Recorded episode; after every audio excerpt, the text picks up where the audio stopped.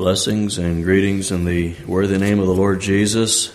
Indeed, again, a blessing to be in the house of the Lord and um, receive the challenges that we've already received. Indeed, it is a challenge to live in the Spirit and uh, do not walk after the things of the flesh. Satan is out to uh, appear things uh, fleshly as spiritual and spiritual things as fleshly. He wants to confuse God's people. And uh, may we be wise. May we be in touch with the Lord Jesus and understand the difference and observe the fruit of life. now come with me to Mark chapter 10. I'm going to be taking my text from verse 1 through 31. There's a number of subjects in this passage, but it all seems to kind of flow together. and so I believe uh, we'll try, by the grace of God, to cover these uh, various subjects. We have verses 1 through 12 on divorce and remarriage, verses 13 through 16, the blessing of little children and verse 17 through 22, the rich young ruler, and 23 through 27, teaching about riches, and 28 through 31, following Jesus. And so, if you're there at Mark chapter 10, I'm going to start reading in verse 1. And he arose from thence and came into the coasts of Judea by the farther side of Jordan. And the people resorted unto him again, and as he was wont, he taught them again. And the Pharisees came to him and asked him, Is it lawful for a man to put away his wife? Tempting him. And he answered and said unto them, What did Moses command you? And they said, Moses suffered to write a bill of divorcement and to put her away. And Jesus answered and said unto them, For the hardness of your heart he wrote you this precept. But from the beginning of the creation, God made them male and female. For this cause shall a man leave his father and mother, and shall cleave to his wife, and they twain shall be one flesh. So then they are no more twain, but one flesh. What therefore God hath joined together, let not man put asunder. And in the same house his disciples asked him again of the same matter. And he saith unto them, Whosoever shall put away his wife and marry another, committeth adultery against her. And if a woman shall put away her husband and be married to another, she committeth adultery. And they brought a young chil- and they brought young children to him that he should touch them.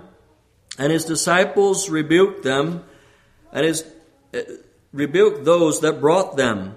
But when Jesus saw it, he was much displeased and said unto them, Suffer the little children to come unto me, and forbid them not, for of such is the kingdom of God. Verily I say unto you, whosoever shall not receive the kingdom of God as a little child, he shall not enter therein. And he took them up in his arms, put his hands upon them, and blessed them. And when he was gone forth into the way, there came one running, and kneeled to him and asked him, Good master, what shall I do that I may inherit eternal life? And Jesus said unto him, Why callest thou me good? There is none good but one that is God. Thou knowest the commandments. Do not commit adultery. Do not kill. Do not steal. Do not bear false witness. Defraud not. Honor thy father and mother. And he answered and said unto him, Master, all these have I observed from my youth. Then Jesus, beholding him, loved him, and said unto him, One thing thou lackest. Go thy way, sell whatsoever thou hast, and give to the poor, and thou shalt have treasure in heaven, and come, take up the cross, and follow me. And he was sad at that saying, and went away grieved for he had great possessions. And Jesus looked around about and saith unto the disciples, How hardly shall they that have riches enter into the kingdom of God? And the disciples were astonished at his words, but Jesus answered again and saith unto them, Children, how hard is it for them that trust in riches to enter into the kingdom of God? It is easier for a camel to go through the eye of a needle than for a rich man to enter into the kingdom of God. And they were astonished out of measure, saying among themselves, Who then can be saved? And Jesus, looking upon them, saith, With men it is impossible, but not with God. For with God all things are possible. Then Peter began to say unto him, Lo, we have left all and have followed thee. And Jesus answered and said, Verily I say unto you, there is no man that hath left house or brethren or sisters or father or mother or wife or children or lands for my sake in the Gospels. But he shall receive an hundredfold now in this time houses and brethren and sisters and mothers and children and lands with persecutions and in the world to come eternal life. But many that are first shall be last and the last first.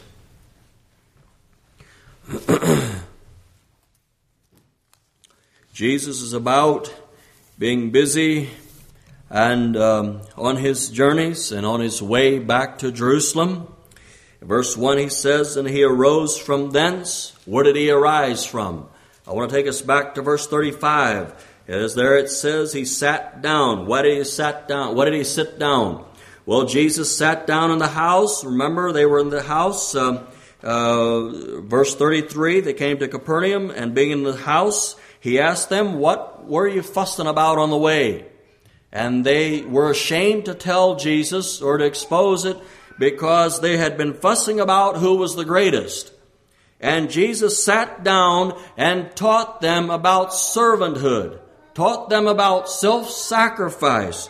And he mentions his, his own uh, upcoming death and. Uh, the trial that he was to face, and all this while he was sitting.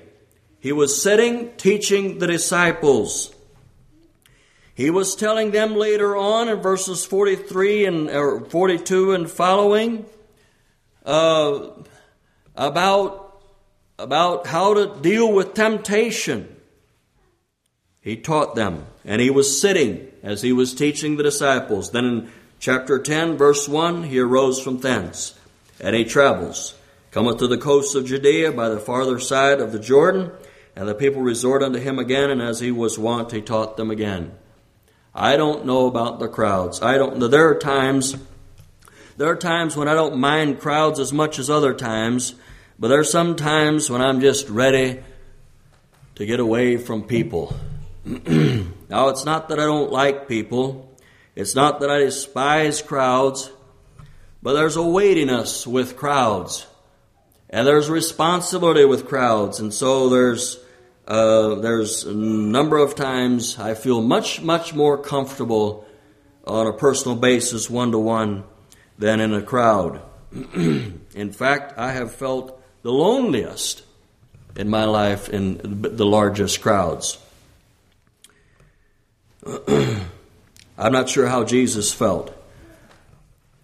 Jesus really didn't, oh, how can I say, um,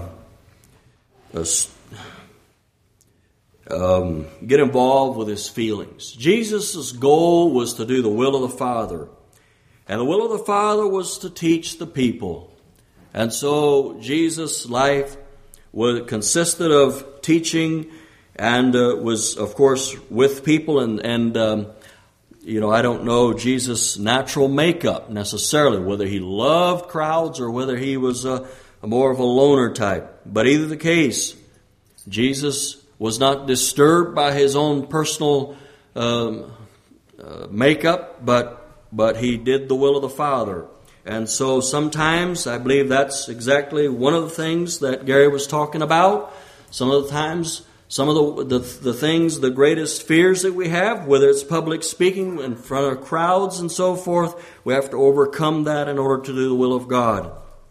And uh, sometimes it's better than at other times. That is true.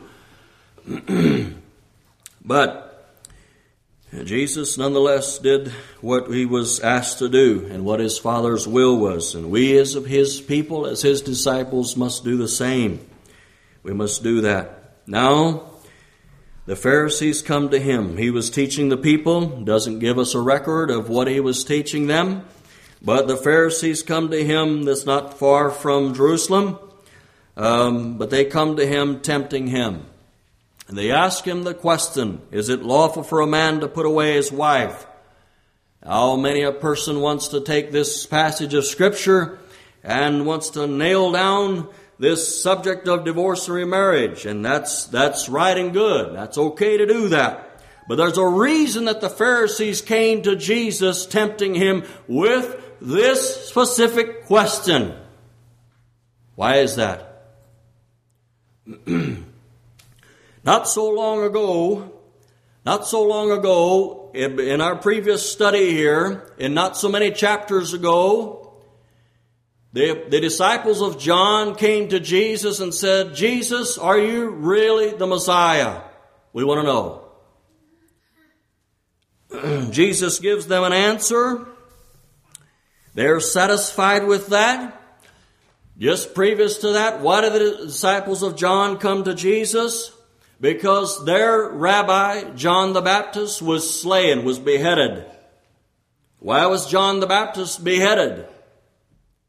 Because he had, he had told Herod that for Herod to have his brother Philip's wife is sin. And it cost him his head.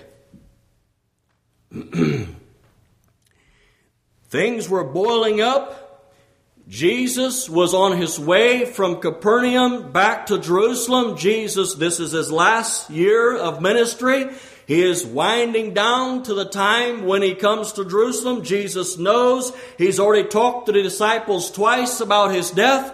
We're going to get to that, Lord willing, the next time in more explicit terms of, of Jesus explaining his death to the disciples. And so Jesus talks to his disciples three times about his death. He, he, Jesus is fully aware of what's happening, and the time is narrowing down for Jesus, uh, and, and, and he's coming from Capernaum to Jerusalem to finish off the last week.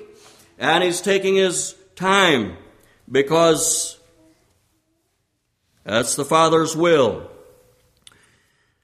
The Pharisees at the same time are boistering and boiling about this Jesus that's making such a ruckus in our religion. There has to be a way for us to get rid of this Jesus. They had already previously tried to stone him and he vanished from their sight. They had numerous of times tried to catch him in his words so that they could justifiably get rid of him. The idea here is if we can catch Jesus some way, maybe somebody else will take care of Jesus. So we don't have to. Maybe we can save our face and save our religion and save our position. That was the Pharisees' intent and goal. And so when they come to Jesus with the question, is it lawful for a man to put away his wife? We want to remember that it wasn't so much the fact of what Jesus was going to answer them, wasn't so much the fact that they wanted to know. In fact, they didn't want to know. They could really care less how Jesus felt about that. But if they could trap him, they could get him. And so, if Jesus agreed with them that it's okay, it's lawful for a man to put away his wife, then, then they could catch him and snare him in his controversy. But if he disagreed with them, then it put Jesus in the same category as John the Baptist. And remember, Herod was still alive. Yes, Jesus was before Herod in his, in his trial. This same Herod that took, that had John the Baptist's head taken off was the same one that Jesus faced not so long after this. You, do we see the larger picture? The Pharisees were concerned about getting rid of Jesus, bottom line, period. My suspicion is that the Pharisees very well knew where Jesus stood on this. but if they could somehow create an odds Again, the same it was with John the Baptist and Herod, with Jesus and Herod, a good possibility we can lay low, lay back in the surface, uh, lay back behind, under the surface, and, and, and Herod will take care of Jesus for us. Makes a lot of political sense, doesn't it? well, Jesus gives it right to him. Uh, when they bring that question to him, and now let's let's just let's just leave that and take what Jesus taught us to be the Bible. Now, now, um, I trust that we're settled in this fact. Uh, we don't need a lot of teaching on it. However, I'm fully aware of the fact that we have young ones coming on. We have new ones coming in. We have an infiltration, and if we don't, if we do not teach a subject, it's just a matter of time before we have people believing otherwise. And so we want to be faithful in that. Jesus here says, What did Moses command you? Now, some of the other Gospels say that they came to Jesus and they suggested what Moses said, so I don't know. I, uh, uh, many seem to think that Mark and Luke have it more correctly than Matthew does. Um, uh, that be that as it may, but it's the same subject here. And it's kind of like this sermon, even this very sermon that I'm preaching to you. Some of you are taking notes and it'd be interesting to see your notes because some of you will highlight some things that I say and others will highlight other things that I say. That doesn't mean that I'm in controversy with myself. No, but a lot of times the Spirit uses the words and ministers to your need in various ways. That's the wonder and the power of the Spirit. It's a wonderful experience. Now, What did Moses command you? Jesus asked them, and he, they said, Well, Moses said we can give him a writing of divorcement. And Jesus said, For the hardness of your heart, he wrote you this precept. It's because of sin. It's because of sin that divorce was allowed. It's because of hardness of hearts. It's because of the, the, the, uh, the, the selfishness of man that divorce was allowed. But from the beginning of the creation, God made them male and female specifically. If God had, had designed divorce, if He had, if, if God had uh, uh, intended that, that marriage was not for life, He would have configured some other human beings. But God made male and female and expected them to stay together. And He says, For this cause shall a man leave father and mother. He pulls away from that. He's no more, no longer part of his home where he is, and he he leaves father and mother. He leaves that home, and he joins himself to his wife. For this cause shall a man leave father and mother and cleave to his wife, and they twain shall be one flesh. So then they are no more twain, but one flesh. And what therefore? What therefore? Because that they are one flesh. They're not part of the, the wife's family. They're not part of the husband's family. They're a family their own. They're a unit themselves. I reflect back on Brother Lyle's teaching Sunday evening a week ago. Remember, gave us a clear teaching on that. I appreciate that. It's very clear. And uh, what therefore then, because that this is now a one unit, God has put together, let not man put asunder. Only God can separate that union by death. Only God. And man does not separate that. We must love our wives. All the teaching, the teaching is very clear in Ephesians chapter 5. And so we must remember, as the apostle gives us the teaching there of husband and wife in relation to, to Christ and the church, can you imagine? How does God feel? How does Jesus feel when his wife leaves him? When the church, so to speak, let's say in the natural sense, let me back up. We have a husband and wife. Let's say the wife leaves the husband for some other man. How do you think God feels when the church leaves him for some other man? And vice versa.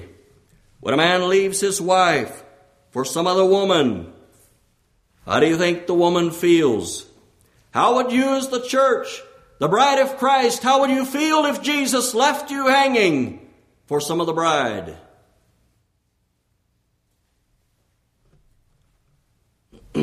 what therefore God hath joined together, let not man put asunder. Let's make it indelibly, clearly, sure this morning. When God joins together hearts and hands that is together for life. We do not believe in divorce and remarriage. No. The disciples had this question. They come to him again about the same matter. Uh, what about this, Jesus? Jesus, what about this? And Jesus makes it very clear, whosoever shall put away his wife and marry another committeth adultery against her. And if a woman shall put away her husband and be married to another, she committeth adultery. And living in the state of adultery is sin. Is sin. and there will be no sin in heaven. That's the only thing I can conclude is that if a person is living in the state of adultery, he will not enter the glory gates of heaven. That's strong terminology, especially in the world that we say, that we see. But I'm going to be like the apostle Paul of old. I'm going to, you may take me out and slay me, but I'm going to get right back up and I'm going to come right back in here and I'm going to teach this same thing again. I'm saying divorce or remarriage is wrong, is sin. And if we are living in that kind of a state, we will not enter the glory gates of heaven. No hope. No. We must confess from that sin. We must separate ourselves. We must come, uh, we must uh, rid ourselves of that state of adultery. Is there forgiveness from God in the case of divorce or remarriage? Absolutely there is. Absolutely. God will not turn away a seeking heart.